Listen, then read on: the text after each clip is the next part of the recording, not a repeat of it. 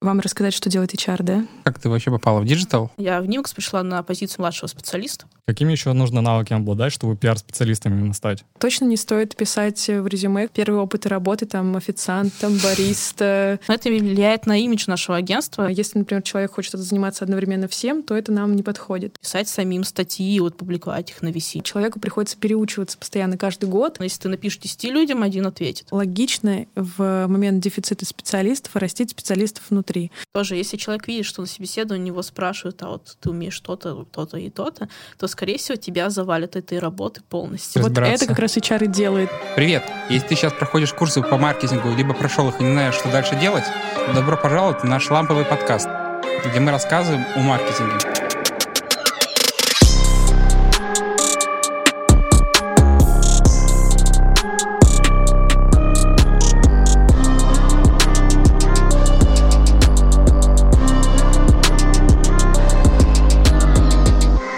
С вами два ваших любимых ведущих э, Глеб и Аркадий и наши замечательные гости из компании Немакс Марина и Алена. Э, здравствуйте.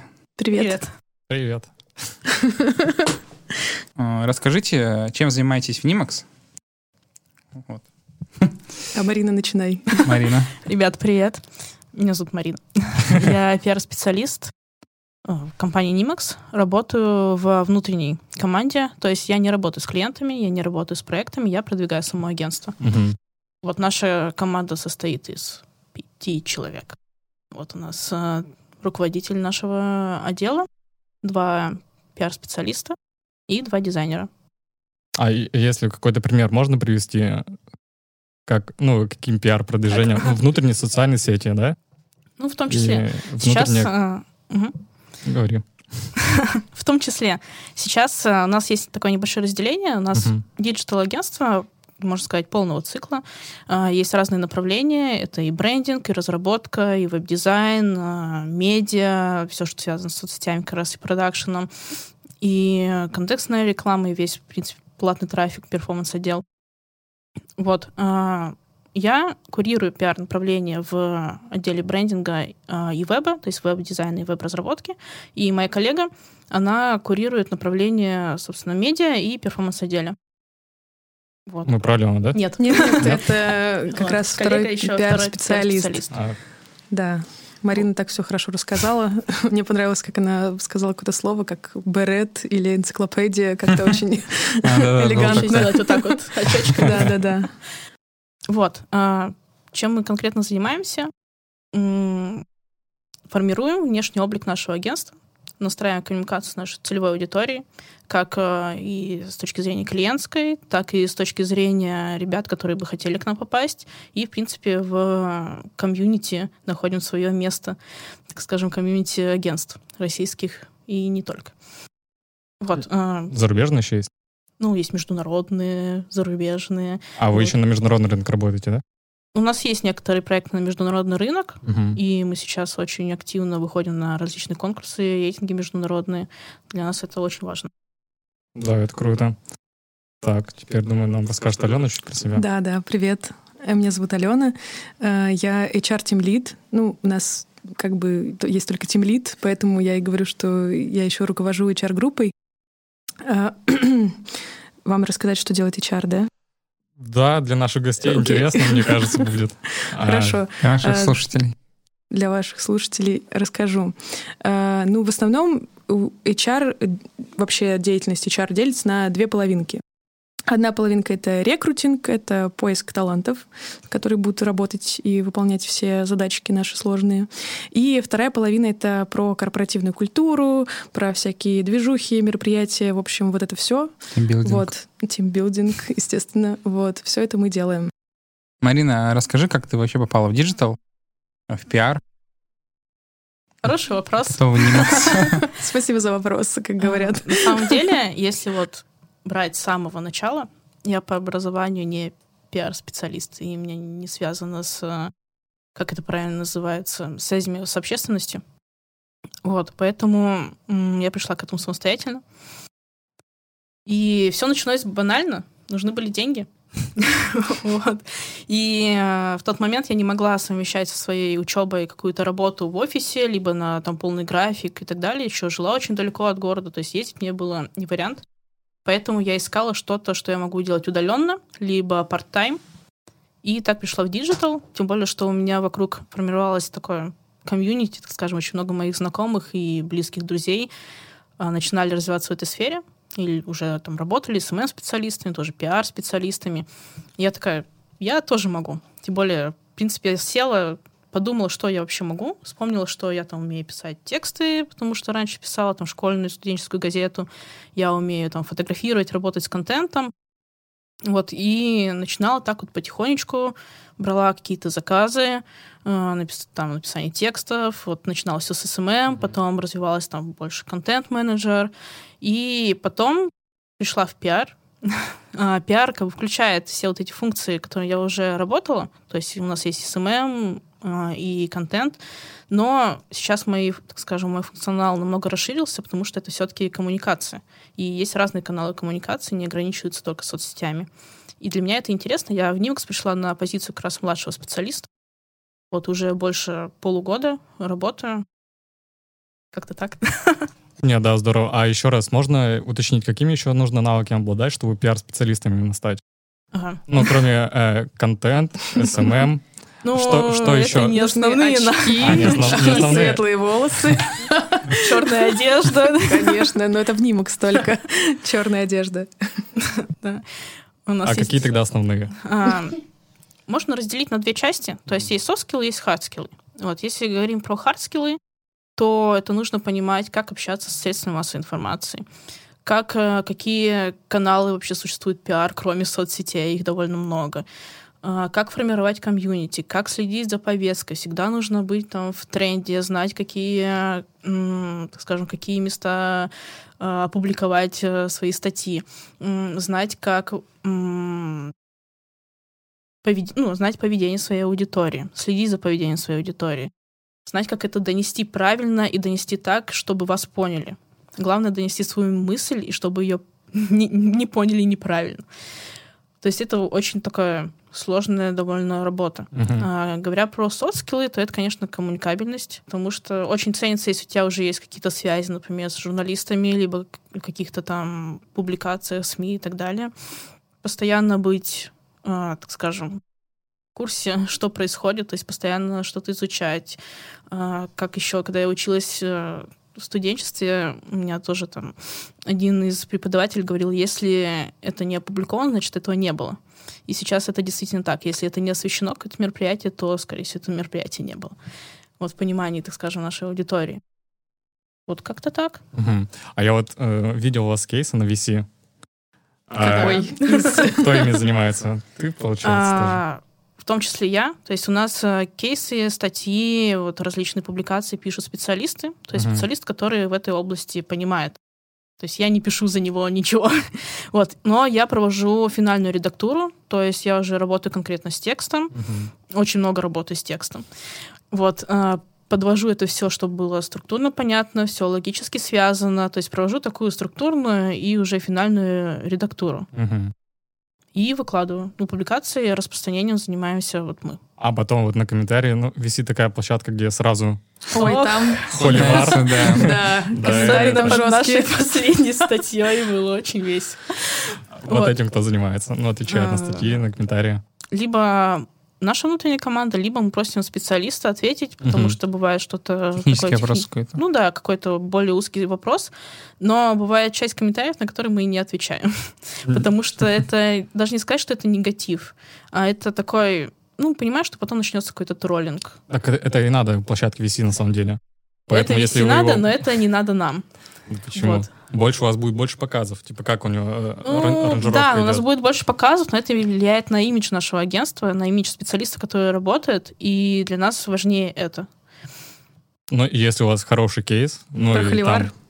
Там, ну, в холиваре поучаствовать, не поучаствовать грех. Надо посмотреть, если там комментарий от Аркадия. Который, да, перед, перед подкастом решил холивар устроить, чтобы горячие новости. Марина, вот еще вопрос, э, если вернуться, как ты пришла э, в пиар. Ты когда начинала, ты работала как фрилансер, получается? Да, я работала как фрилансер. Брала, писала всем, кому можно, брала какие-то мелкие заказы. Единственное, что я не работала на бирже. То есть есть биржа фриланс, uh-huh.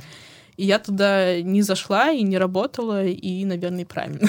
А по знакомым, да, все получается больше? Даже, да не только по знакомым, я просто холодную писала. Я... Все началось с того, что я написала блогеру, который сейчас особо не развивается, но его жена развивается.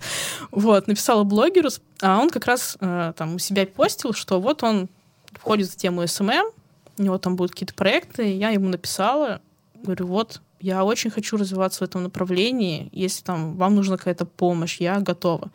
Вот, он мне ответил, говорит, да, без проблем, вот, у него взяла первый заказ. Потом я писала какие-то просто статьи на Дзене. Я увлекаюсь фотографией, и вот я условно там писала некоторые статьи для блога, и их подавала в качестве своего портфолио. То есть тоже откликалась на какие-то позиции, где требовалось, например, э, написание текста. Вот я прикладывала, говорю, вот, у меня нет коммерческих заказов, но есть вот мои примеры, можете их оценить. И выполняла кучу тестовых заданий. То есть это все очень такая тяжелая работа. Условно, если ты напишешь 10 людям, один ответит. Вот так находила первые заказы, и потом уже перешла в работу к агентствам. Ну, тут, да, коммуникабельность важна. И смелость, да. я не знаю. Я бы не смог так написать. Ну, у меня была мотивация. Денег заработать. Деньги. Да, да, была очень сильная Если наши слушатели прошли курсы и не знают, эм, что начать, э, можете писать всем подряд, проходить тестовые задания. Получить бан. Да. Писать знакомым, то есть э, первое, что надо получить, это получить опыт, заказах, а потом уже идти в агентство, в небольшие, либо в такие более крупные, как э, Nimax. Но тоже здесь нужно быть аккуратным, потому что важно, какой опыт ты uh-huh. получишь. Так как э, ты можешь там насобирать кучу каких-то фрилансерских заказов, не знаю, и писать закопаться. постики про маникюр и, и так далее. И, к сожалению, такое не подойдет, если ты хочешь э, сразу там трудоустроиться в какое-то вот более серьезное агентство. Вот, поэтому нужно выбирать заказы, можно формировать самим портфолио, то есть писать самим статьи, вот публиковать их на VC, либо еще где-то, и говорить, что вот, у меня есть там экспертность uh-huh. в этом направлении, в этой тематике, uh-huh. и уже прикладывать их как портфолио.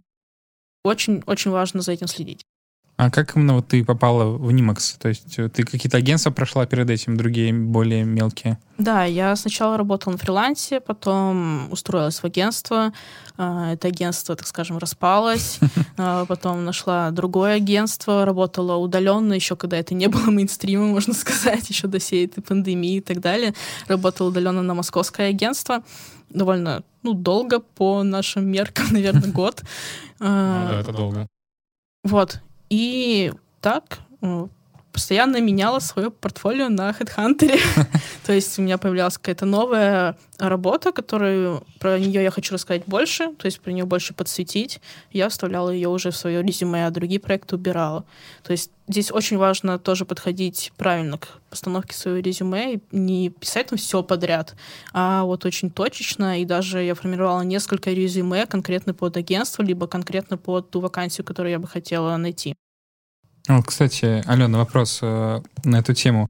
Вот э, когда вы отсматриваете резюме потенциальных клиентов, смотрите ли вы на то, что как часто потенциальный э, специалист менял работу? Или, например, mm-hmm. вот есть такая байка, что не берут работников бывших Сбербанка, потому что у них большие зарплаты, ну, там а. разработчики и рекламщики. Ну нет, про Сбербанк, наверное, это какая-то байка, действительно. У нас нет таких предрассудков. А, про короткие сроки работы.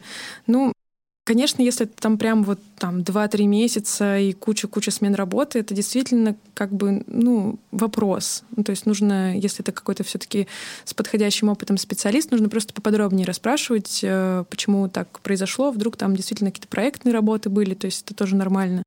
Ну и сейчас э, ребята, мне кажется, вот все зумеры, они часто достаточно меняют работу, и это как будто бы нормально. Поэтому, ну, нет, сейчас нет так, э, да такого если... строгого ценза по поводу коротких сроков работы. Но это будет вопрос точно. То есть почему так? Вот я помню, когда проходило собеседование в другое агентство, то там вот меня как раз спросили, а вот э, вы там работали год, а почему ушли? Вот. Ну, я как бы всего честно... год. Да, всего год. Как-то... Вот, я как бы всегда честно отвечала, что вот первый раз там руководитель принял решение распустить агентство. Здесь как бы, простите, я не виновата. Вот, второй раз там, например, закончился проект, он был как раз проектная работа. И всегда отвечаю честно. И, а если я не хочу про какую-то работу говорить, я просто про нее не говорю. Не, не, Просто не, не пишешь ее в резюме. Да, не да. пишу ее в резюме.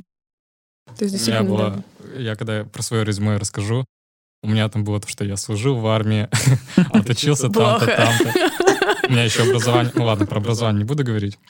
В общем, все образование написал, все, что делал до этого, где там какие-то подработки, не подработки, я все это написал, и потом специалист по контекстной рекламе. Ладно, кого-то... Нет, для кого-то это интересно все-таки как-то проследить твое, твое развитие. я на самом деле всегда думал об этом, надо или не надо.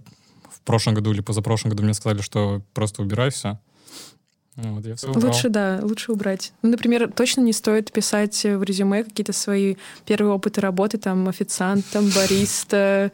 Вот это довольно-таки странно. Вот раньше я думал наоборот, надо весь опыт учесть, показать, что вот я тут такой красавчик работал. Ну, если у тебя какая-то специфическая была работа, и ты там получил какой-то опыт, который тебе пригодится сейчас, то ты можешь рассказать об этом на собеседовании. Мгм. Вот, лучше так. Потому что, ну, действительно, когда ты смотришь на резюме, и там в основном какие-то такие, эм, ну, нерелевантные работы, то, ну, не знаю, не очень интересное, кажется, резюме. Ну, просто вода не нужна ни к чему. Да. Или, например, а, ну, такой банальный, например, там, работал вожатым в лагере, и такой писать или не писать? Можно написать, что не э, работал вожатым в лагере, а умею организовывать мероприятия на 200 плюс людей. А что делали потом? В лагере вожатым работал. Но это не страшно, на самом деле, потому что опыт э, вожатства, на самом деле, действительно классный. У меня вот он тоже есть, и это мне помогло устроиться в Нимакс.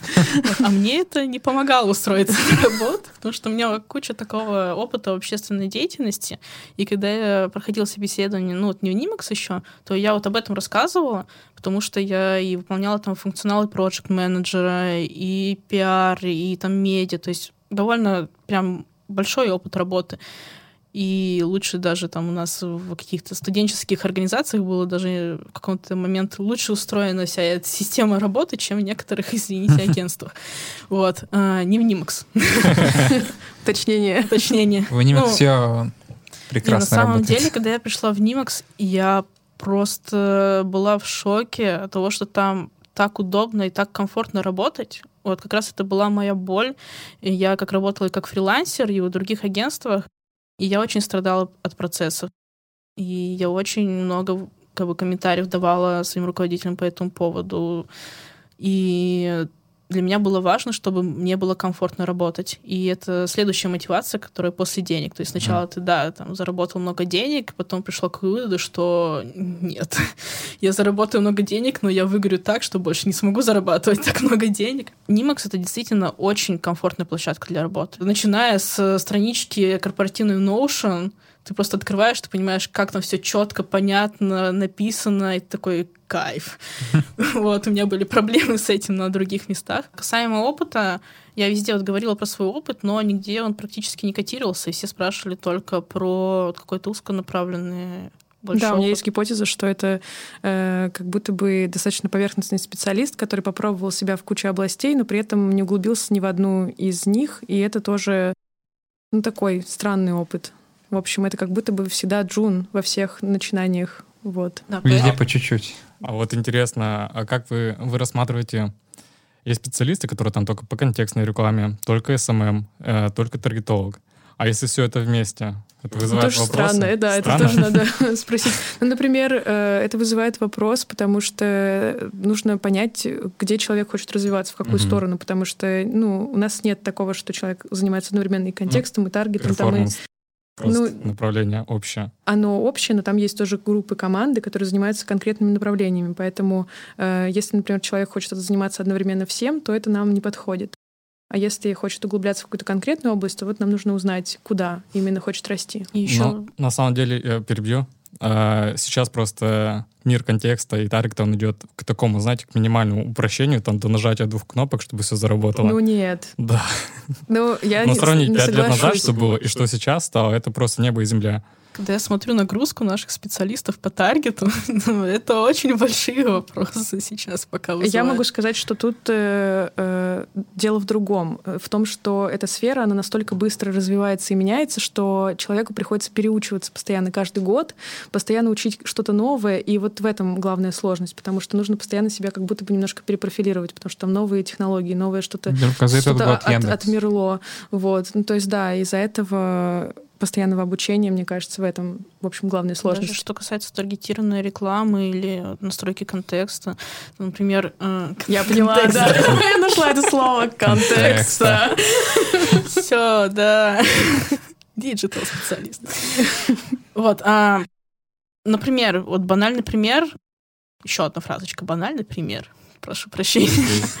А, Обновление появилось новое у iOS, которое там меняет функционал, и тоже нужно все проанализировать, предложить э, клиенту, как вот сейчас действовать. То есть это тоже работа специалиста. У нас А у вас специалист коммуницирует с клиентом или нет, project? ну по-разному. Э, В общем, мы не прячем специалистов от клиентов. Мы считаем, что здорово, когда специалисты видят клиента, потому Мгм. что э, они лучше понимают заказчика, лучше понимают, для кого они делают, собственно, проект. Вот. Но главную коммуникацию, конечно, ведет менеджер. Там, вот как Алена правильно сказала, главную коммуникацию ведет менеджер, а специалистов подключает, например, на какие-то узкие, то есть созвоны, либо когда вот что-то обсуждают, потому что действительно специалист больше разбирается, он может а, понятнее донести до клиента И презентовать. и презентовать. Либо есть Больше тонкости объяснить. Форс-мажорная ситуация, когда нужно вот прям технически доказать что-то клиенту. Ну, я точно не знаю. Ну Я а, ничего не Я доказываю. как менеджер подключалась точно один раз к клиенту, потому что с точки зрения там вопросы пиара решали по кейсу, и я вот рассказывала, как мы составляем там пиар-план, дальше прово- проводим всю дистрибуцию, так скажем. Вот, то есть точечно, да, подключаем специалистов. Супер. Алена, вернемся к тебе. Я готова. Расскажи, как ты попала э, вообще в digital Ой, я ждала этот вопрос. и конкре- конкретно в Nimax. Вот, что тебе Да, пришлось я э, могу рассказать. Э, пройти, чтобы попасть. Ждем, ждем. Мы вернемся, точнее, не вернемся, мы в будущем обратимся к нашим ценностям. У нас есть э, ценность честность, открытость. Вот поэтому я вам расскажу сейчас мою историю того, как я попала в digital и вообще в HR, потому что у меня это произошло совершенно случайно, спонтанно. А, У меня тоже много друзей работали в сфере digital, вот. А я занималась музыкой, и мне вообще все это было не очень интересно. Вот. Музыка? Да, ну в смысле музыка мне была очень интересна. Digital для меня было каким-то совершенно мистическим чем-то. А, И в итоге эм, я, значит, работала на каких-то таких либо супер э, каких-то тяжелых работах. У меня там был, я была ивент-менеджером, например, э, в какие-то тяжелые периоды праздников, и потом я просто не могла вообще работать э, некоторое время после таких опытов. Потом как раз вот опыт вожатства в лагере, естественно, он супер помогает на самом деле в HR, поэтому не недооценивайте его. В итоге эм, в Нимакс устроилась э, моя подруга, моя лучшая подруга, соседка, вот, и эм, она очень много рассказывала про Нимакс. Я все время думала, блин, там так круто, э, я бы очень хотела там работать, но я совершенно не понимаю, что я могу для них сделать, ну, то есть как бы, как я могла бы быть полезна. Вот, и потом у них появилась вакансия э, HR, и вот как раз э, ваш вопрос про то, можно ли начать э, с нуля какую-то карьеру. На самом деле в HR можно прийти с нуля. Э, я пришла вообще с нуля, но только с опытом, конечно, детского лагеря. Э, вот, когда нужно там э, перезнакомить всех детей, запомнить 30 имен за час. В общем, вот эти все навыки, они Про- пригождаются. Программисты как дети. Да, да, есть такое. Ну, э, в общем, я просто пришла на собеседование, и эм, ребята мне дали тестовое задание. Вот я там почитала, посмотрела, сделала тестовое, и все. И они сказали, все, супер, взяли меня на работу. Вот. Но фактически На самом деле, вот хочу уточнить то, что э, с одной стороны можно прийти с нуля, но в чем была сложность? В том, что мне пришлось осваивать профессию очень быстро, потому что я была единственным HR, и э, как бы все задачи все равно они были, их нужно было быстро выполнять, поэтому, ну, я думаю, что это был просто один из самых больших, быстрых входов в профессию, потому что я там за буквально несколько месяцев все узнала вот про наши все направления, услуги, там про то, что мы делаем. Э, мне очень помогала как раз вот моя подруга, которая э, там уже работает давно и много мне там объясняла, потому что она там меня спрашивала, что такое SEO. Я говорю, ну, ладно, нет, я не буду это рассказывать, но я думала, что SEO — это вовсе не SEO. Вот. Э, в общем, Просто нужно будет, э, если с нуля приходить в HR, э, очень быстро погружаться. И еще тогда все-таки был момент более простой до пандемии, потому что в пандемию все усложнилось в тысячу раз. Уже э, тогда значение и роль HR она увеличивалась, потому что ну, сейчас, на самом деле, HR, они немножко другие функции делают, нежели, там, не знаю, пять лет назад. То есть пять лет назад это рекрутинг, это основная uh-huh. задача. Сейчас все-таки вот эта вот корпоративная культура и мысли о том, как привлечь нам сложных специалистов и как им сделать такие условия, чтобы они были довольны всем и долго у нас работали, это более важная задача. И э, поэтому и люди тоже поменялись, которые в HR работают, они как бы занимаются немножко другими задачами. Вот. И я как раз попала в этот э, водоворот э, изменений и все получилось. Чудо. Получается, ты именно занимаешься HR а, внутренней командой? А, внутренней командой... Я имею в виду... А, да, уточни вопрос, э, пожалуйста. занимаешься тем, что отбираешь новых сотрудников или... Делаешь хорошо старт. Да, либо и работаешь над тем, что... А, и то, и другое, да. Э, на самом деле, э, когда я только пришла, наверное, самая большая была задача именно по рекрутингу, потому что у нас, в общем, все было хорошо в пандемии, и мы начали еще и расти. Вот, и мы продолжаем расти и сейчас. Вот, даже недавно открыли второй этаж. У нас сейчас мы захватили все здание, и, в общем, у нас сейчас два прекрасных этажа. вот. Э, потом, когда у меня я немножко разгрузилась, и у меня появилось еще два моих помощника HR-рекрутера, э, тогда уже больше у меня фокус э, переместился на то, как сделать жизнь ребят у нас в Нимаксе комфортнее, интереснее, там, на всякие движухи мероприятия, вот, на то, не знаю, как мы вообще строим коммуникацию с ними, что для них делаем, там, как строим офис, в общем, вся инфраструктура и процессы вся корпоративная культура, в общем, я слежу. Тебе? Да. Смотри, а ты сказала, что когда ты пришла, не было HR. Нет, он был. Там была другая девочка, она просто ушла. А, то есть... Вот. Понравилось? А, я, честно говоря, не знаю.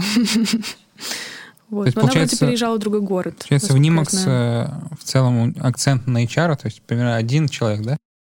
Ну, сейчас настроя. Сейчас трое. Да. То есть ну, твои нас, Никита всегда тоже помогал в HR, то есть он в целом занимался HR какое-то время, вот, пока не было выделенного специалиста под эту область. Потом уже э, появился человек, и э, ну, Никита у нас, он наш руководитель, собственный, и он нам помогает там. Он с... один из основателей, как я понимаю. Да, да, да. Он помогает нам с целями, там, когда мы идем, стратегия, в общем, верхнеуровнево помогает нам с HR задачами. Супер. Какие основные проблемы, вот как ты, как HR, сталкиваешься на работе? либо с поиском сотрудников, либо как Мои личные так... проблемы или... Нет. Или э, трудности. Ты имеешь в виду трудности в работе, какие у меня есть? Ну, там текучка, допустим, есть она или нет. Под текучкой я понимаю, что сотрудники старые уходят. Да, спасибо. А, так, а, текучка. Текучка у нас не очень большая. На самом деле, вообще я бы сказала, что в агентствах она обычно больше. То есть мы прямо это тоже анализировали, смотрели. Текучка у нас маленькая. А, это очень хорошо. Значит, мы справляемся со своей работой. Комфортно работать у вас. Да. Вот по-вашему. Да. да Хочется прийти туда и сказать, кайфово работать. Чем вы купили их? Ничем, мы просто кайфово работаем.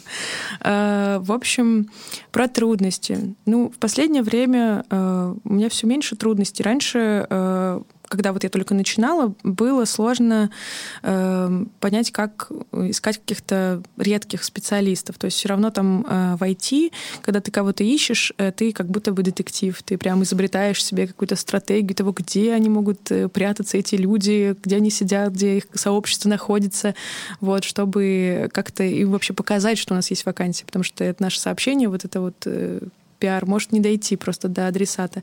Вот. Э, То ну, есть HeadHunter не обходитесь? Конечно, нет. Вообще сейчас мы перешли на активный поиск, потому что ну, по многим причинам. Сейчас рынок э, очень такой э, дефицит специалистов, все сложно. Вот. Не знаю, вы слышали ли об этом или нет, но у нас сейчас демографическая яма. То есть даже с точки зрения социологии у нас сейчас очень мало э, вообще молодых людей нужного возраста, и поэтому случился на рынке дефицит специалистов, и поэтому стал агрессивнее намного. Из-за того, что в 90-х годах, наверное, было да, да, да. да. рождаемости? Да, как раз да. 92-й, 90, по 94-й. 95-й. Да, и вот это как раз люди, которые должны быть сейчас middle специалистами которые нам очень нужны, но их просто не существует в мире.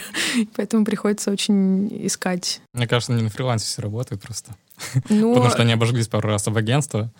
Не такие... знаю, фриланс... Э, мне кажется, что это тоже такая спорная достаточно штука, потому что эм, ну вот графические дизайнеры, например, которые работают на фрилансе, я сталкиваюсь с резюме, которые э, ребята делали там, допустим, 10 лет у них опыта. Это кажется, что это великолепный опыт. По факту... Но по факту там такие заказчики, ну, они, не знаю, не дают им свободы, они не дают им выразить э, все свои возможности, и поэтому, к сожалению, они тонут под этими проектами какими-то ограниченными и, и сами, не могут развиваться. Да, вот как раз про вопрос про развитие если то брать на фрилансе какие-то маленькие заказы неинтересные не стоит. Ну, то есть это путь в никуда. Как компания относится к сотрудникам на удаленке? Нормально. То есть э, вы ну, берете сотрудников на удаленке из других городов, возможно? Да, да, конечно. Э, сейчас, э, так как у нас гибридный вообще вариант работы, то есть можно часть дней работать из дома, часть дней из офиса. Это, мне кажется, логичный был переход к такой системе, и, соответственно, и на удаленке ребят мы берем. Вот у нас, например, есть замечательная наш таргетолог Маша, она вообще работает из Грузии уже много лет. Ничего себе. Прикольно. Вот, это нормально. Ну, то есть и также ребята могут уезжать куда-то и работать удаленно из каких-то мест. Коммуникация по Zoom происходит? Да, да. Телеграму. И там, и там. Ну, у нас есть еще Slack. Notion. Slack, Notion, да.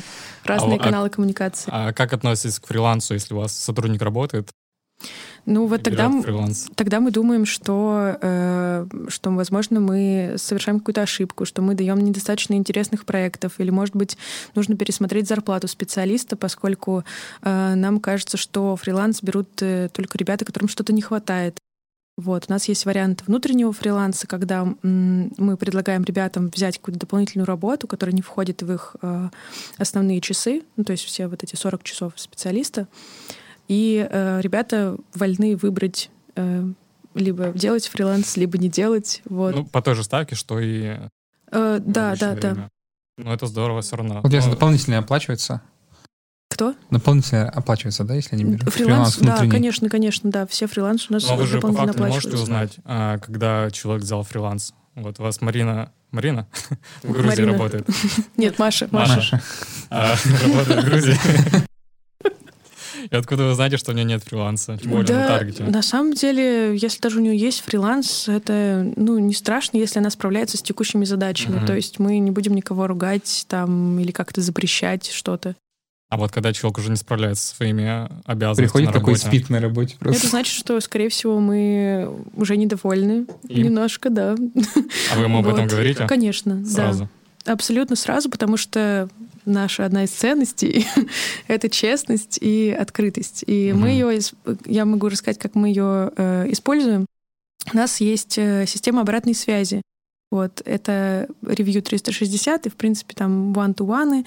В общем, ребята дают обратную связь э, постоянно, регулярно о работе, о проектах, о том, что происходит, чтобы э, человек не сидел в неведении и думал, боже мой, я что-то делал не так, а мне не говорят. Mm-hmm. Вот это самое ужасное чувство. Uh-huh.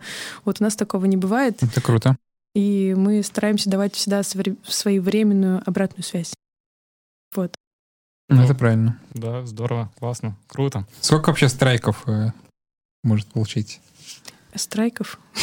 Как на Ютубе. Ну, сколько у него есть очков там, из 10? Там 9 раз накосячив, на 10 пойдет. А, в этом плане. Ну, у нас нету какой-то штрафной системы. Эм... Система штрафов вообще? Нет, у нас вообще нет. Мы против э, таких... Не, не, не наказ... Да, у нас нет ни системы поощрения, ни, ни, ни, ни кнута, ни пряника.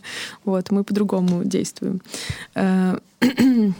Э, В общем, у нас нет какого-то счета там или досье там косяков, в общем, у человека. Э, скорее, ну, мы понимаем, что, например, человек выгорел или не справляется просто с сложностью задачи. Тогда, ну, к сожалению, да, бывает, что приходится попрощаться, но это достаточно редко тоже происходит. То есть все проговаривается, то есть открыто, честно? Да, да, да. Получается, что мы э, предлагаем план того, что идет не так, как это исправить. Вот. Если э, человек берется и там снова возрождается как феникс, э, то все идет хорошо. Потому Девять что... ступеней, как выйти из кризиса. Типа того. Да, но на самом деле, э, по-моему, у нас у всех специалистов есть, ну, есть же такая-то кривая развития специалиста. И, в общем, там в какой-то момент у всех идет вниз вот эта шкала, что человек начинает ошибаться, косячить, и потом вот самый интересный момент вознесется ли, получится, получится ли, ли исправить, да. А, и... Можно перебить, а как он начинает косячить, что-то там? Почему вниз идет? А, почему так происходит? Да. Это на самом деле обычная психологическая скорее штука. Вот, когда человек только приходит на работу, он старается делать все максимально хорошо. И то есть старается показать себя с лучшей стороны. И когда человек из себя выдает больше, чем он может, он в итоге начинает уставать. И, естественно, идет вниз просто от собственной усталости и это, в общем, нормально. Угу. И вы потом просто ждете, пока он обратно ну, ну, мы даем обратную связь, mm что что-то пошло вниз, все, давай, давай что-нибудь делать. А если вот ты говорил, что у сотрудника бывает, не хватает скиллов или ну, для какого-то проекта не справляется, нет ли у вас какой-то там системы обучения внутри команды? Вообще э, у нас, да, обучение, оно обязательно есть, потому что все, digital очень быстро развивающаяся uh-huh. штука, и нужно постоянно получать новые знания. Вот, ребята э, строят планы развития, вот. И у нас компания оплачивает курсы, чтобы мы все учились и становились более крутыми специалистами. Вот иногда там, например, какая-то команда хочет пройти какой-то один курс, они все его покупают, и все его вместе дружно проходят, Это обсуждают. внешний курс. Да. Вот. Но внутренний у нас просто для всех э, бесплатный, и их как бы ребята сами проходят, когда хотят, uh-huh. вот, когда считают нужным. А, часто сегодня говорили про ценности.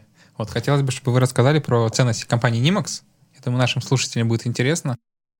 Расскажите, пожалуйста, поделитесь. Да, окей. Э, в общем, ценности — это вообще классная штука, потому что с помощью них можно и строить все процессы, и принимать решения, поэтому ценности у нас есть уже давно, вот, но мы их модернизируем со временем, то есть мы меняемся, и ценности наши тоже меняются.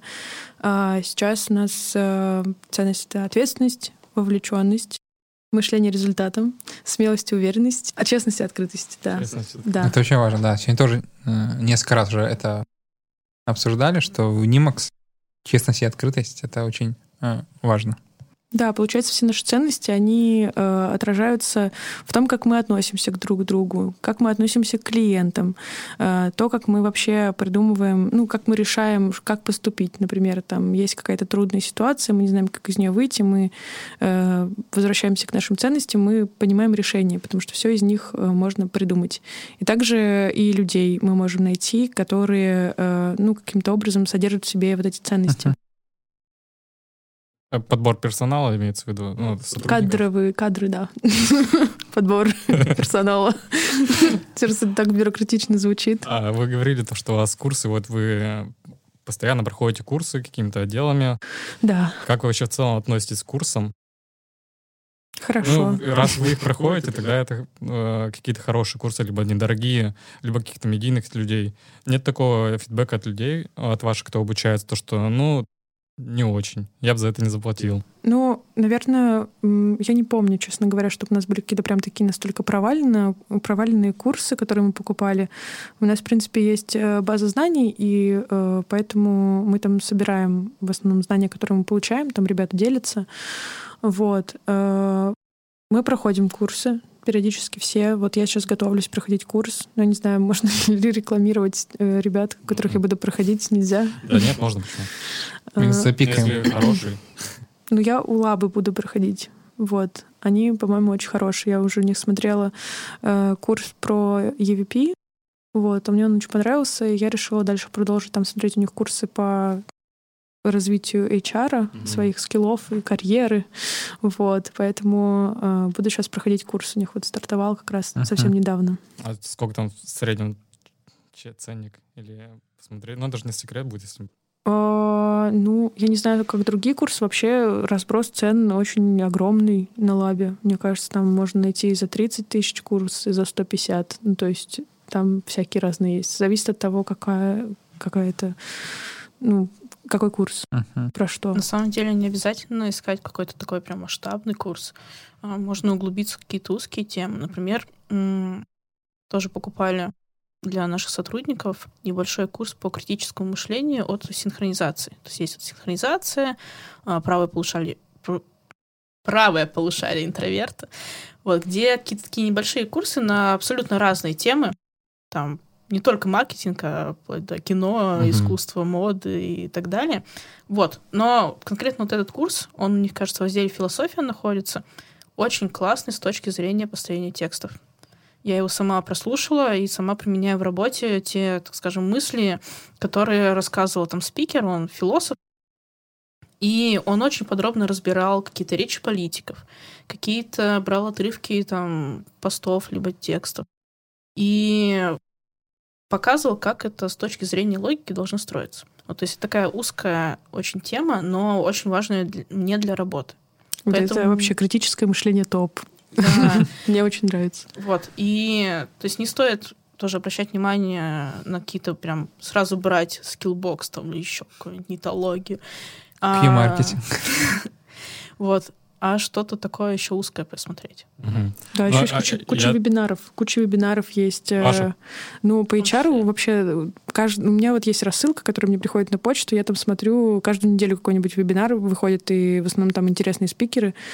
Вот, это всякие там сервис Хурма делает, э, XOR, вот эти вот ребята. Вот. Правильно кстати, сказала? Про... Кстати, про вебинары, их еще хорошо смотреть не просто с точки зрения, так скажем, пользы, а с точки зрения людей и компаний, которые эти вебинары проводят. Например, вот мы тоже проводим вебинары как бы от наших обучающих курсов, и очень многие, так скажем, кто смотрит вебинар, приходит на наше мероприятие, тоже потом откликаются на наши вакансии. Да, это классный HR-канал. Да, это не только классный HR-канал, mm-hmm. еще с точки зрения человека, который вот смотрит вебинар, то он так может ближе познакомиться уже с своими коллегами, например, там, будущими, да, а, посмотреть, кто там руководитель, а, совпадает как раз их ценности, или там подача материала, или вот там ты смотришь вебинар, там, представляешь, что, скорее всего, это будет там твой тим-лид. А сейчас э, очень многие... Зад... Ну, важно, так скажем, в компании иметь каких-то тим-лидов, то есть человека, который бы тебя курировал, направлял и помогал как раз э, развиваться. Да, просто угу. человеку классно посмотреть, с кем он будет работать, да, да. кто будет, э, в общем, отвечать за его развитие и обучение, например, с кем э, можно будет советоваться. В общем, это классно, когда ты видишь команду до того, как ты пришел на работу. У вас какой-то курс по психологии там есть, да, видимо? Я вообще философски заканчивала, если что.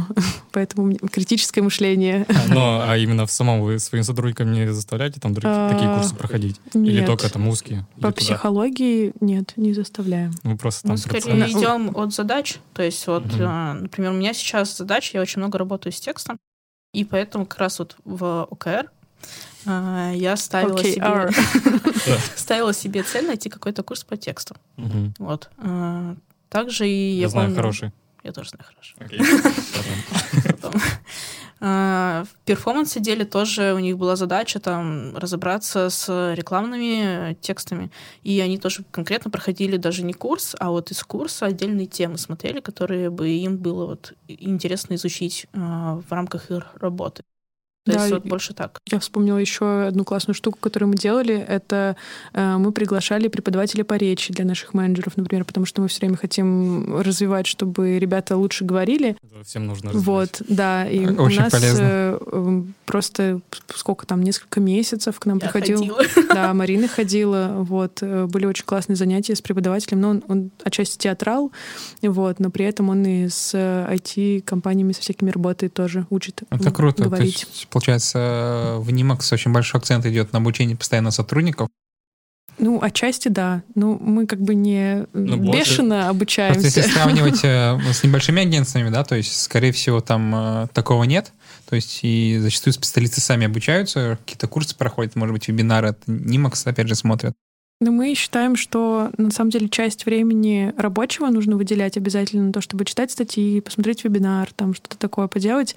Но при этом мы точно знаем, что э, люди, которые не дополнительно в свое свободное время не учатся, не занимаются, они не развиваются. Вот, это факт. Ну, это вообще для специалистов, ну, в нашей сфере не развиваться самостоятельно. Это, уже это сразу всё. же. Проходите. А я все-таки не понимаю, почему именно э, у вас так отдельно специалист по таргету, специалист по контексту. Потому что У задач у уже него настолько такая? много, А, что э, да, и он должен достаточно сложные задачи выполнять, поэтому нужно прям погружаться именно в отдельную сферу. А вот то, что говоришь, время выделять, ну, человек должен специалист приходить, почитать новости и так далее. То есть сколько фактически человек работает на работе, именно раб- работу? Ну, каждый... У нас все спецы сами себе составляют расписание и заполняют... э, То есть у нас, не знаю, в какой-то момент, например, э, я знаю, что ребята выделяли себе определенные часы, которые назывались «время на подумать». И, ну, вот это На вот... самом деле это очень важно, потому что, ну, рабочий процесс — это не только работа над проектом или работа с клиентом, это созвоны, это штурмы, особенно, например, дизайнеры или вот отдел брендинга, у них, да, есть такая строчка «время на подумать». Это Да. очень важно, и это очень нужно включать для специалиста, чтобы специалист не выгорел. Я Да. правильно же понимаю, что это философия вашего руководителя? Что Ну, отчасти, думать да. это тоже работа. То есть я читал его как раз Да. колонку на VC, что он про это как раз говорил, что это... Все верно. А, Нам кажется, что э, лучше, чем там загонять человека и, ну, в общем, заставлять его беспрерывно работать так, чтобы у него там уже мозги кипели, и он уже не мог понять, в чем заключается задача. Лучше дать время немножко отдохнуть, и человек быстрее и лучше выполнит свою задачу. Вот, это так работает. По крайней мере, наш опыт весь говорит об этом. Что чем, если ты научился отдыхать, тогда ты лучше работаешь. А отдыхом занимаетесь вы уже. Да. Но и опять же, если говорим про время, то тут тоже важен еще баланс проектов. И за этим следят у нас либо руководитель отдела, либо пиар-менеджер. Ой, Пиар-менеджер, говорю, проект-менеджер. То есть он заполняет эту табличку с часами, смотрит, если там где-то недогруз, либо перегруз. То есть это все учитывается при заполнении часов. А что еще Project Manager делает такого интересного? У меня было два Project Manager, ни один такого не делал. У нас это не как бы проект-менеджер, у нас есть продюсеры. От уровня агентства зависит. Да, очень по-разному зависит от агентства. А вот э, было бы интересно обсудить, вот э, нас э, наверняка смотрят те, кто прошли курсы или проходят, и в Нимакс можно ли попасть человеку, который просто прошел какие-то курсы сразу? Либо Ну, скорее всего, нет. как вы отбираете? Сразу. У нас есть ценность, честность, и скажу, скажу честно. э, Вообще, э, ну, человек, который нацелился куда-то в классное место попасть, нужно все-таки сначала э, наработать опыт и посмотреть, э, берут ли в это место младших спецов. То есть, на самом деле, это везде вот э, где-то указано. То есть, например, ты смотришь, какие вакансии публикуются в агентстве, и понимаешь, что там middle, middle, middle. Как-то мне, наверное, не сюда. Нужно посмотреть на те места, где есть вакансии для стажеров, там, для каких-то младших спецов, и сначала потренироваться там, думая, что вот ты хочешь попасть в какое-то более большое, крутое место, о котором ты мечтаешь. И вот, э, собственно, наработать немного опыта, потом смотреть за вакансиями, присылать э, резюме, откликаться.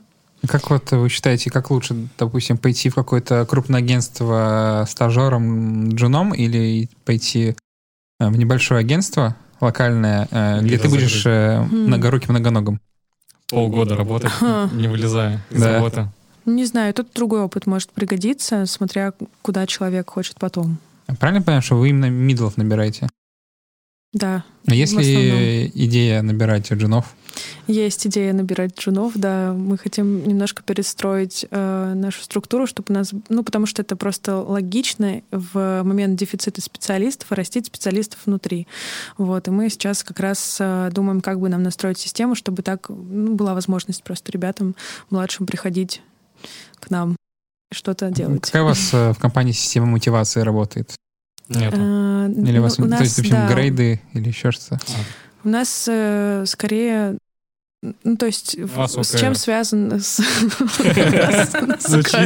Теперь я понял. ОКР. Да, звучит, как будто у нас у всех синдром.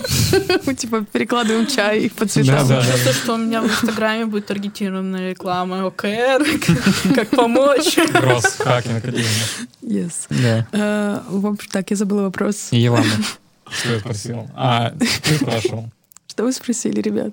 Система мотивации. А, про систему И мотивации. системы мотивации, и Хм. карьерная система роста, то есть грейды, например, то есть, Мгм. либо какова система Так, компании? сейчас расскажу. Э, Вообще, мне кажется, самое интересное то, что у нас, например, можно внутри перепрофилироваться. Из-за того, что у нас разные отделы есть, у нас есть кейсы э, про то, что человек сначала работал по одной специальности, а потом переучился и начал делать что-то другое просто М, внутри. мгм. То есть есть какое-то движение такое, как Если, бы... например, он перегорел, да, или хочет э, Да. Большего. Да, мы можем предложить, если это классный специалист, который нам нравится, мы не хотим его терять, например, и у нас есть какой-то вариант для его развития внутри, то мы можем предложить перепрофилироваться. Э, Либо какие у нас еще есть кейсы? А это был какой-то кейс э, про прохождение дизайнера курсом? О, да, э, есть э, кейс про, в общем, человека, который пришел к нам после прохождения нашего курса. У нас есть классный курс по брендингу, и, э, в общем, дизайнер прошел его, и мы как раз искали дизайнера, ну, не совсем младшего, Джун плюс. Вот. э, И, в общем, дали тестовое задание. Нам очень понравилось, как э, он его выполнил, и как раз мы взяли. Но на самом деле это достаточно редкий кейс. Просто была подходящая вакансия. и Как раз все просто звезды сошлись. То есть вообще в любой карьере, вот сколько я не работаю, я понимаю, что на самом деле очень много зависит просто от обстоятельств, от, везения. Да. Но еще, зависит от того, то есть везение — это же череда попыток, то есть, да? Возможно, Конечно. этот э, специалист, да, много делал попыток. и- Он хотел, да, он прямо знал получилось. про Нимакс, и да, он хотел попасть. Вот. Но вообще, на самом деле, у нас есть кейсы про то, что ребята там много раз приходили к нам, проходили собеседование, с первого раза не попадали, но продолжали пытаться, и в итоге попали. Вот.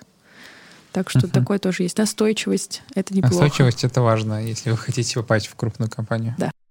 Ага, супер. Вот, если продолжая тему курсов, то неважно, сколько количество курсов, которые ты прошел, а важно, те знания ты их применил или нет, потому что можно там пройти курс, а можно купить и не пройти курс, и ты так как бы и останешься ни с чем. Вот, а, поэтому, например, вот у нас э, на курсах ты можешь уже сформировать свое портфолио. И на каких-то там тоже других курсах очень классно, если ты во время курса уже формируешь какой-то свой проект, свое портфолио, ну, свое портфолио, то есть то, что ты уже можешь показать, а, приходя в другие агентства. Наверное, Я да. вспомнила, что ты про мотивацию спросил. Я вообще ничего не ответила. А, Есть э, книжка классная, которая называется «Наказание наградой». Вот, и там как раз, мне кажется, очень классно описано то, как э, то, что мы думаем. Потому что, ну, в общем, там такие кейсы про то, когда, не знаю, ребятам дарили какие-то билеты на концерты, какие-то странные плюшки давали. В общем, и это на самом деле никак не меняло их отношение ни к Да. работодателю, ни к работе. Был у меня такой опыт. Вот, э, в общем, поэтому нам кажется, что вот такие вот мотивации, они не работают. Скорее нужно работать с контекстом, в котором работает человек. И вот это вот работает. Делать работу интереснее, делать более какие-то интересные проекты, например, или как-то м, просто команду набирать такую, у которой будет синергия, они будут классно драйвить друг друга и работать вместе. Вот это работает. То есть э, сейчас, например, для сотрудника не обязательно, да, важна там зарплата, да, то есть, возможно, какие-то внутренние ценности будут более важны, то есть даже... Ну, то есть- зарплата всегда важна. Э, Вот как раз в этой книге э, указывается, что на самом деле все равно вот этот базис, на котором стоит человек, он должен покрываться. То есть должна быть достойная зарплата, чтобы... Ну, такая, чтобы закрыла какие-то потребности основные. Да, конечно. Вот. Э, и тогда уже можно работать э, с контекстом и с прочим. Ну, то есть э, как-то по-другому строить мотивацию. Если зарплата маленькая, то нет, это не получится. Я имею в виду просто, что, например, если э, специалист э, зарплата закрывает все свои базовые вопросы, а, то у него появляются духовные потребности. Да, то есть и да. важно их закрывать, потому что Конечно. чтобы он не перегорел на работе и, допустим, не, не пошел искать э, больше денег, например, да, возможно, ему даже ну, больше не нужно, да, то есть что он уже закрыл потребности и хочет э, именно закрывать духовные какие-то вопросы. И в компании важно их закрывать. То есть да, да, помогать конечно. Вот это как раз HR и делает. Он смотрит, какие духовные потребности появляются у сотрудников и как помочь им э, это все закрыть, получить. Прям под каждого отдельно все? Ну, нет, скорее как-то командно все-таки действуем. Потому что э, пока не настолько мы большие, чтобы каждому индивидуально все так делать. Или наоборот, может быть, мы уже слишком большие, чтобы каждому индивидуально подходить. То есть ладно, когда там сидит компания 20 человек, и все друг друга знают, у нас уже больше, почти 100. У нас уже почти 100. Это мы очень быстро Рост выросли. Хороший. Да. А вот хотел такую тему поднять. А, сейчас э, в связи с э, пандемией, которая была в 2020 году и сейчас, к сожалению, продолжается, появился акцент э, на личный бренд. То есть на личный бренд э, специалистов. Угу. И есть такая теория, что э, небольшие агентства теряют свой вес на рынке, потому что зачастую там малый средний бизнес больше хочет обратиться к конкретному человеку, да. а не к агентству. То есть, хотелось бы э, услышать ваше мнение с каждой стороны. И как здесь выжить э, крупному агентству, то есть, возможно, э, малому бизнесу есть смысл идти э, на личный бренд какой-то, да, а именно крупным бизнесом, да, обращаться уже в агентство, либо нет. И строите ли вы свой личный бренд? уже. У нас есть э, вот, Никита. Вот на секунду просто пример. Допустим, компания Setters, да, где у них идет акцент на то, что каждый сотрудник — это личный бренд. Да, да, у них есть такое. Но у нас э, в основном личный бренд развивал только Никита. Вот, у него это все очень успешно получается, то есть он постоянно выступает uh-huh. где-то на конференциях, статьи, там у него есть блог и телеграм-канал. Вот. Эм, собственно, сейчас мы начинаем потихонечку тоже вылезать из э, своих интровертных скорлупок и потихоньку рассказывать про людей, которые у нас работают. И мне тоже кажется, что это важно и интересно и команде самой интересно тоже рассказать про себя. Ну, кому-то интересно. Интровертов мы не трогаем. Пусть они как, как хотят сидят. А много у вас интровертов в компании? Ну, есть, конечно. Не все хотят выступать. Но uh-huh. это нормально. То есть, э, на самом деле, в компании достаточно там трех-четырех спикеров, которые будут uh-huh. везде ходить, рассказывать про компанию. И в целом это уже достаточно для того, чтобы строить личный бренд и вообще HR-бренд компании. Uh-huh. С точки зрения, ну, личный бренд, а, я думаю, что здесь со мной согласятся, что он продает больше. И к нему больше доверия, то есть доверия к человеку. Но правильно Алена сказала, что мы никого там не заставляем, если ты не хочешь, ну, как бы не надо. Вот. И сейчас, да, у нас мы показываем своих специалистов честно и открыто. Вот, собственно, мы пришли. Да, мы пришли и на вот вебинары, которые мы проводим, тоже проводят наши специалисты. Например, у нас э, арт-директор Аша э, в веб-дизайне она проводит очень классные вебинары, они очень ламповые. Э, очень многим тоже нравится именно О, подход. боже, это я все нарушила. Очень нравится подход Аши, и человек, который смотрит, он Я понимает, что... Дальше, прости, Марина. Извини, пожалуйста. Вот, а, то есть, да, через какие-то такие каналы коммуникации а, мы стараемся тоже тех специалистов, которые хотят, а, показывать. Тем более, что это даже, ну, не устраивает систему мотивации. Например, человек сам хочет устраивать свой личный бренд, и он хочет устраивать, например, в рамках агентства, то есть рассказывать про свою работу. А, это тоже мы поощряем. То есть можно там прийти, там, сказать, я могу прийти сказать своему руководителю, что вот я, например, хочу э, проводить какие-то там, например, обучающие курсы для наших сотрудников, либо еще что-то. И тогда мы с ним уже думаем, как это логично сделать и выстроить. Агентство помогает. Да, да. А если я хочу свои курсы открыть? Ну, это сложновато. Ну, тут уже Но можно принять поговорить. участие, да, скорее в разработке внутренних курсов. То есть э, получается, что если у человека есть какой-то проект, который он хочет сделать, мы думаем о том, как можно это сделать в рамках агентства. Не знаю, например, какой-то свой дизайн там или что-нибудь такое да, придумать. Помочь, ну, типа того, да. Мы стремимся к тому, чтобы у нас прям была возможность это все делать внутри и пробовать, экспериментировать вот, помогать и, ребятам да, развиваться. Вот недавно как раз с руководителем на эту тему разговаривали, как раз с Никитой, что на Западе сейчас очень распространенная вот эта тема, когда есть какая-то организация либо компания, в которой человек, он может делать разные проекты, которые им хочешь, и условно компания в это инвестирует. И вот uh-huh. к этому мы тоже сейчас стремимся. Это еще долгие процессы и не скоро. Но да, мы стремимся к тому, чтобы дать свободу сотруднику, а, чтобы он смог э, реализовывать какие-то свои идеи в рамках нашего агентства, в том числе а не, и курсы. А не уйдет ли потом он? Ну, вот он построил ну, личный бренд, грубо говоря, с вашей помощью. А ему уже предлагают заявки какие-то Мне кажется, это не страшно. Если человек хочет уйти, надо его отпустить. Философская ну, мысль. Ну, правда. Ну, у вас а, вообще все здорово. Я к вам. Да, это очень классная мысль на самом деле, потому что это сохраняет теплые отношения с твоим местом работы, с твоим коллективом, и это в том числе тоже пиар и влияет на HR, потому что к нам достаточно много приходит людей через вот знакомых а, которые вот узнают о нашем агентстве, давно там следят, либо у нас есть очень крутой кейс про подписчицу. Какой? Я не знаю. менеджера школы.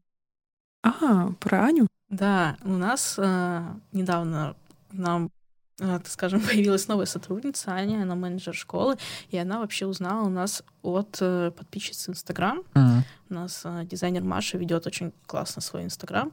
Вот она была на нее подписана, она там за ней следила, и вот очень нравилось, как она э, рассказывает о работе, о себе. И вот потом э, Аня переехала в Питер и откликнулась на вакансию, сейчас работает. Ну, это как раз про то, как человек у нас э, развивает личный бренд. Ну, то есть она просто хочет рассказывать про свою работу. И, ну, это здорово. В общем, мы это не против. Получается, через э, сотрудника идет э, коммуникация да, с потенциальным э, ну да, да, да, конечно. Это здорово, когда ребята, которые работают э, в агентстве, рассказывают, гордятся тем, что они работают uh-huh. там, и рассказывают много про то, как у нас здорово. И вот. я знаю, что у нас очень большой упор на собеседованиях, и после того, как мы принимаем человека в агентство, идет на то, что совпадает ли он с нашими ценностями. Для нас очень это важно, потому что, во-первых, так ну, человек дольше остается у нас, и... О боже! Вот, соответственно, как бы меньше каких-то проблем возникает. То есть ну, на это мы очень сильно обращаем внимание. И у нас есть такие анкетки, которые заполняют новые сотрудники, которые потом читают все, чтобы познакомиться с этим человеком, я очень часто замечаю, что там пишут, ну, есть вопрос, почему ты выбрал Nimax или там откликнулся на вакансию, и очень многие пишут, что понравилось на собеседовании, либо там очень была теплая, приятная атмосфера на собеседовании, вот как-то так. Да, мы классно проводим собеседование. У нас э, у нас нет каких-то там стрессовых собеседований или чего-то такого ужасного. Вот мы скорее... Ну да, да, да. Мы стараемся просто поговорить, какой-то контакт наладить, айсбрейкинг сделать, чтобы человек раскрылся, и мы его узнали. Ну, да, вот про ценности Марина правильно говорит, что э, это здорово, когда человек э, разделяет их, потому что э, на самом деле один какой-то человек, который, например, конфликтный какой-то или, не знаю, злой, можно сказать э, просто злой. Я вот не хотела это слово говорить, потому что оно как будто бы вот э, очень уже замыленное, да, токсичный. Э, просто, ну, непонятно, на самом деле, все разные имеют в виду под словом токсичность, там кто-то одно, что-то другое. Вот. В общем, ну, когда человек просто агрессивен, например, это влияет на всю команду. И один человек может разрушить вообще все вот эту вот э, магию и синергию, да, которую мы выстраиваем по кирпичикам. Поэтому мы очень стараемся выбирать человека, который точно впишется в команду, будет адекватным и вот. Вот все. С точки зрения этого человека тоже, когда там откликается на вакансию и проходит собеседование, я как бы с другой стороны тоже посмотрю на этот вопрос, то вот почему, возвращаясь к вопросу, у нас так четко разделены сотрудники SEO, таргет и так далее. Тоже, если человек видит, что на собеседовании его спрашивают, а вот ты умеешь то-то, то-то и то-то, то, скорее всего, тебя завалят этой работы полностью. То есть ты будешь многорукий многоног, а, который будет выполнять и там работы по таргету, и по SMM, и там снимать э, видео, и там еще что-то. И для кого-то это подходит, а для кого-то это нет. Вот как-то так. То есть с точки зрения человека, который проходит собеседование, это тоже важно учитывать. Но он у вас по ценности не пройдет такой. Ну, возможно. И у нас, да, я вот говорю именно там, не только про наше агентство, а как бы, в принципе, то тоже стоит так смотреть, что вам говорят на собеседовании. Да, конечно, да. Была недавно конференция у Яндекса большая, несколько дней шла. О, да, я смотрела. Это где Шульман выступал. Да, да, да, да, да. И там Круто. как раз, да, выступали вот разные агентства, очень много, прям слишком много агентств. Вот, и они все, многие говорили, что, ну, у них вот что важно объединяться, то есть и решать какие-то общие проблемы на рынке, чтобы кто-то цену не... Это не- очень классная идея. партнер- чтобы не было, сеть. да, да, чтобы не было, допустим, э, д- допингования цены, как правильно сказать? Депинг. Депинга цены, да, то есть, или, например, когда, вот Агима, да, компания, то есть, когда они, допустим... Вот да- у них очень хороший партнер. Да, то есть, когда они дают э, более мелким компаниям, да, свои, свои заказы. Вот хотел Мгм. статью поднять, короче. Это Как интересная сформировать вопрос. Как мы уже все записываем, все окей, ты хорошо рассказал всё. Да, да, Я все, думаю, все мне кажется, понятно. стоит продолжить. Я знаю, что сейчас наши руководители думают над этим. Вот. А, Больше я ничего не знаю. Ну, вот, э, Поэтому- На самом деле это просто мы можем сказать. пространно порассуждать Да. на эту тему, потому что все-таки ну не мы принимаем эти решения, вот. Но мне всегда мне всегда мне нравится объединение. Мне кажется, что э, с одной стороны это более продуктивно, когда люди объединяются и создают что-то вместе, потому Мгм. что вот э, ладно, у меня такой пример будет, э, может быть, странный. Э, В общем, когда сет играет один диджей, это вот один материал, а когда это back-to-back, то это, ну, один диджей такого не может. Мгм. Вот. В общем, что-то типа того. Ну, То есть... Музыкальный пример. Да, музыкальный пример. И тем более такие объединения это в любом случае про развитие. То есть э, мы смотрим на другие агентства, на нас смотрят другие агентства, а, мы что-то видим, что у них круто получилось, там, у нас тоже что-то круто получилось, и понятно, что происходит такой обмен. Вот, то есть это не про какое-то копирование или там шаблонность, да, а это вот такой обмен в плане развития. Вот такие- Обмен опытом. Да, обмен опытом. И это О. очень круто. Я придумала еще что-то. Мне кажется важным, э, когда, например, компании обмениваются опытом по тому, как улучшать жизнь сотрудников, потому что Хм. у нас э, ребята ведь на работе проводят пять дней в неделю. Они проводят там большую часть своей жизни. И это было бы так классно, если бы люди чувствовали себя хорошо, занимались любимым делом и ну, просто хорошо проводили время на работе. Собственно, если компании там у, у них есть какие-то проблемки, они не могут э, что-то понять, как лучше сделать, ведь классно обменяться опытом, просто сказать, вот так можно решить эту проблему, и ваши все люди, ваши сотрудники будут себя чувствовать хорошо. Это гуманистическая цель. Или вот, например, тоже э, проблема с э, HR. Немножко затрону эту тему. Просто была на нескольких конференциях, которые проводились в Питере. Speak был, была конференция, потом 3D-Conf. Это больше для руководителей агентств и э, отделов.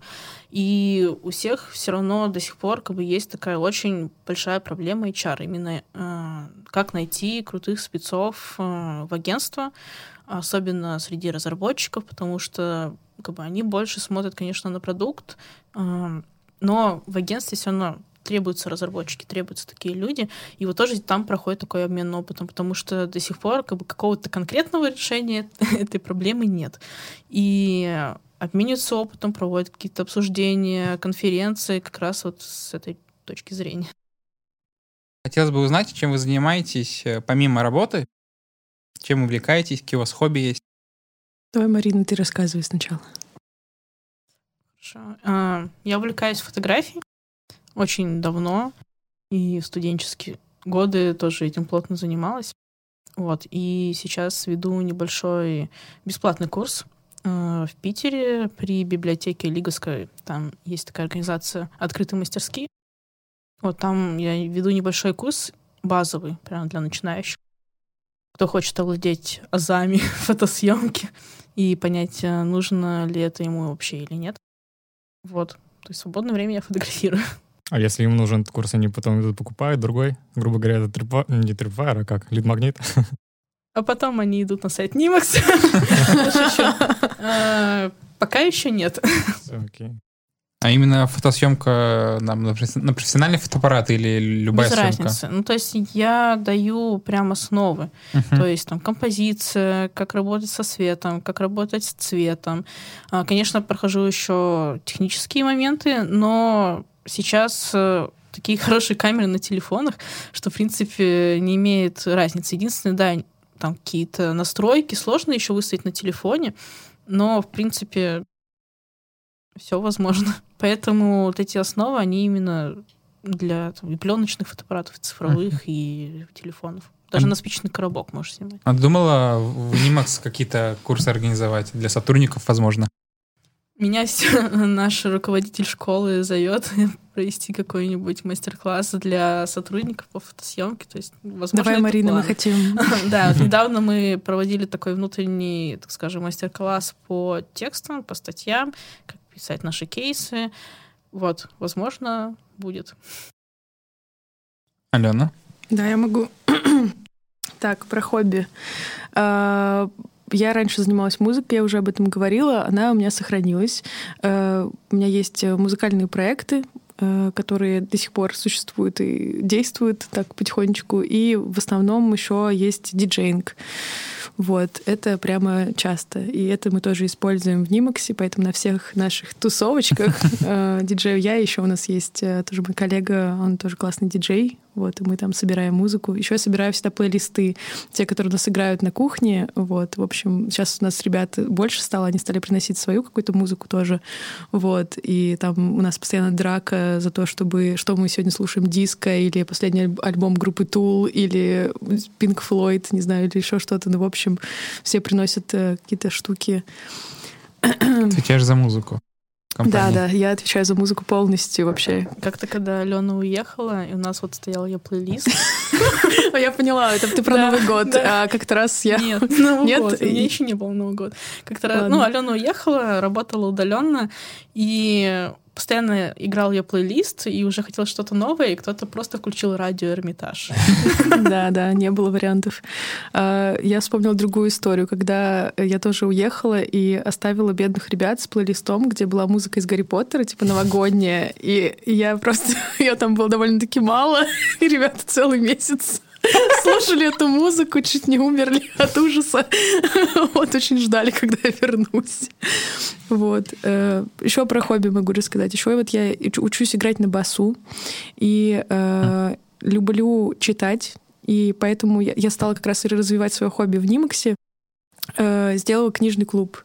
Вот, мы Понимаете. там, да, мы собираемся там э, с ребятами, выбираем, что мы будем читать, и потом обсуждаем. Вот мы Надо читаем... в нерабочее время.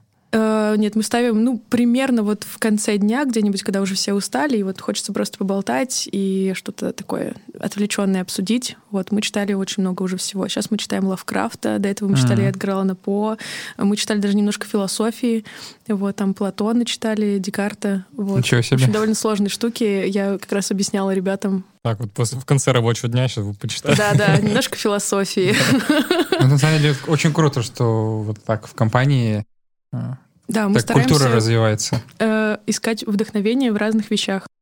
Собственно, нам кажется, что э, когда ты замыкаешься в своей только какой-то узкой сфере, то очень сложно потом как-то генерировать идеи, что-то придумывать и, в принципе, как-то нормально существовать. Поэтому чем больше ты знаешь, тем больше э, ты э, наблюдаешь, открываешь в мире для себя, тем тебе прикольнее работать. Поэтому мы поощряем э, то, когда человек еще очень много каких-то увлечений э, как это делает, увлекается, в общем, Вне разными работы. вещами, да.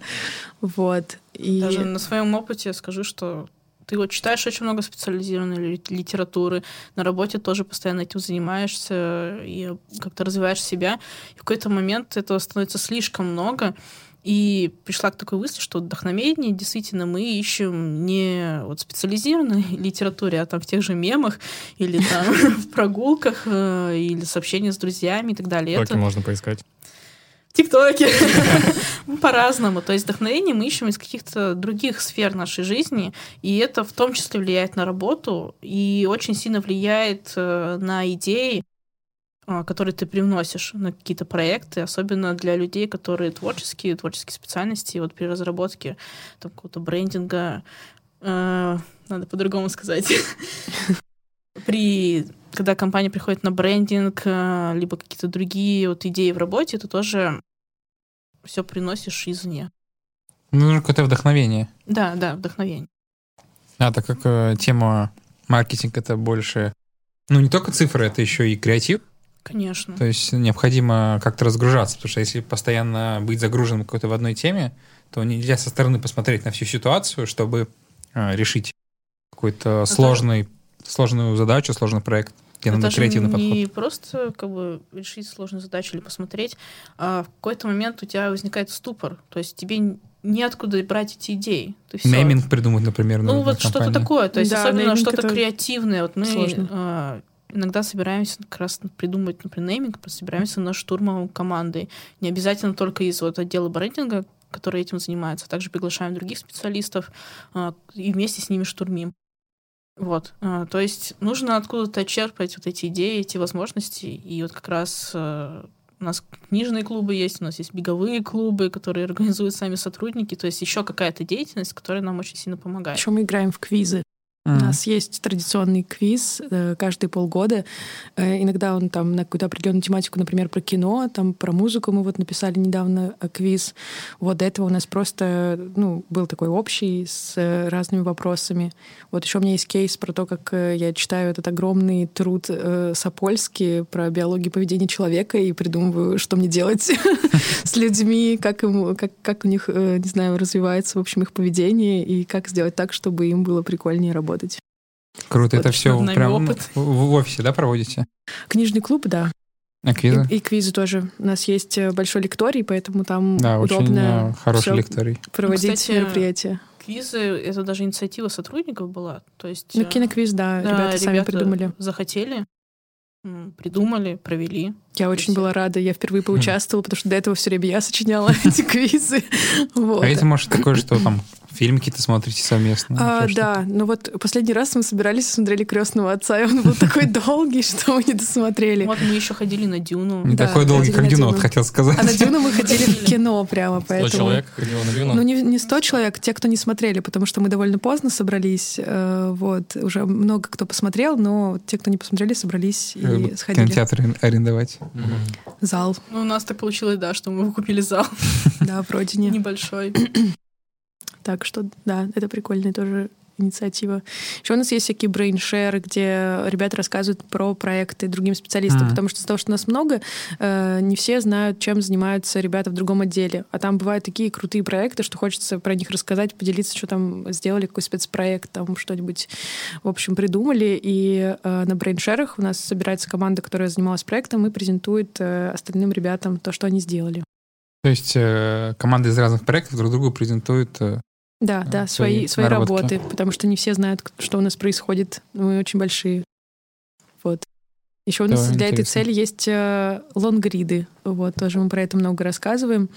Э, лонгриды мы делаем каждую неделю, отправляем в пятницу вечером. Это новости, э, которые у нас произошли, всякие шутки и мемчики тоже там бывают. Э, но в основном это новости про проекты, про то, что у нас там происходит, э, в общем, в работе. И мы еще благодарим там друг, друг друга Мгм. за то, что произошло на неделе. А что это как пример можно? Ну, не знаю, это может быть э, хорошее ревью. Там, например, провели ревью сотрудник, он благодарит руководителя, что типа было клево, спасибо там за фидбэк. Вот. Либо там, не знаю, бывают какие-то мелочи, там, спасибо, вот мне за музыку пишут, там, классный плейлист. Это мотивирует, на самом деле, сплочает Вот. коллектив. Да, да, благодарность это круто. Наш подкаст э, подходит к концу, и хотел бы вас спросить, чтобы вы могли посоветовать начинающим специалистам, которые проходят курсы, либо уже прошли, не знаю, что делать, какие-то советы от каждого. Ух, сложный вопрос. Сейчас подумаю. Я могу, наверное, начать. А, Во-первых, применять то, что ты проходишь на практике. Это очень важно. Потому что, повторюсь, что можно пройти кучу курсов, но так и ничего не использовать.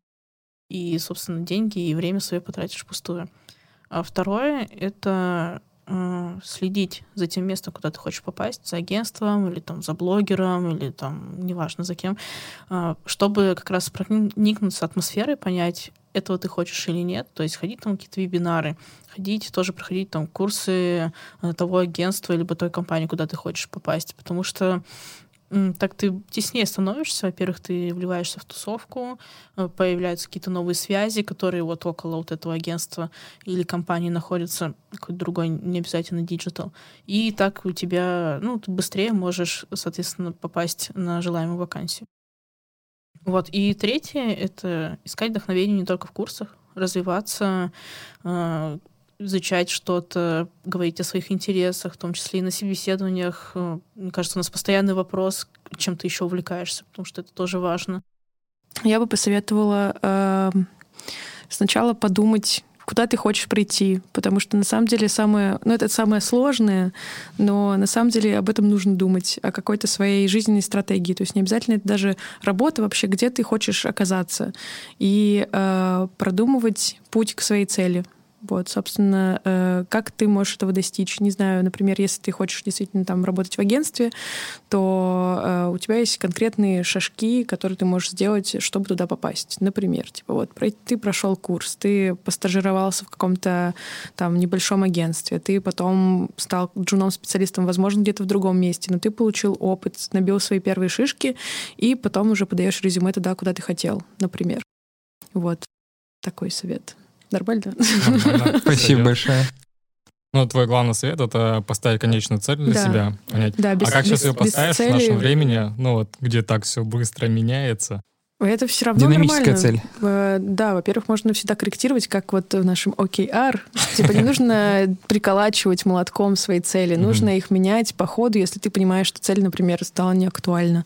Вот, просто об этом нужно думать. Если нет цели, то никуда ты не придешь. Наверное, может быть какая-то в долгую цель, когда более общая.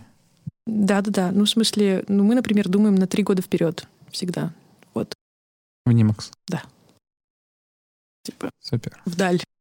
Я хотела добавить то, что даже если вам уже много лет, ни- ничего страшного нет, потому что в нейробиологии написано, что э, нейронные связи, они не перестают образовываться даже во взрослом возрасте, поэтому можно научиться, даже если там вам не 20 лет уже, а намного больше.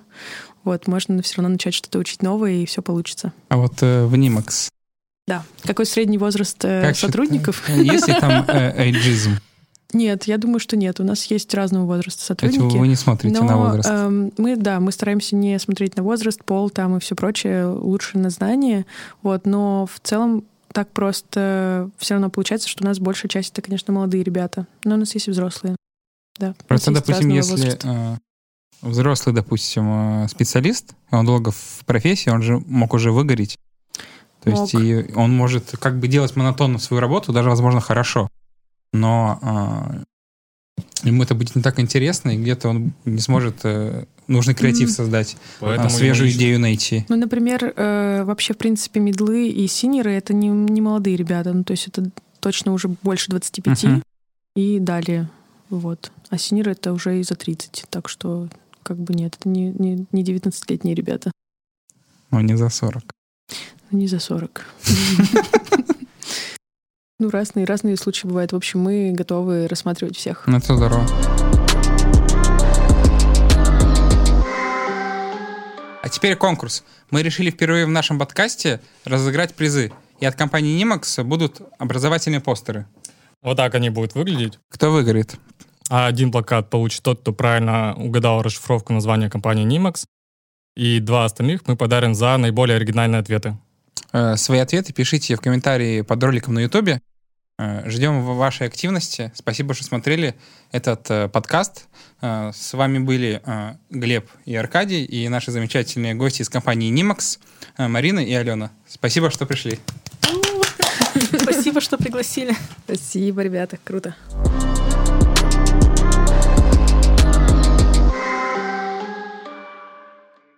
А теперь конкурс. Впервые в нашем подкасте мы решили э, разыграть э, призы от компании Nimax. Это будут образовательные постеры.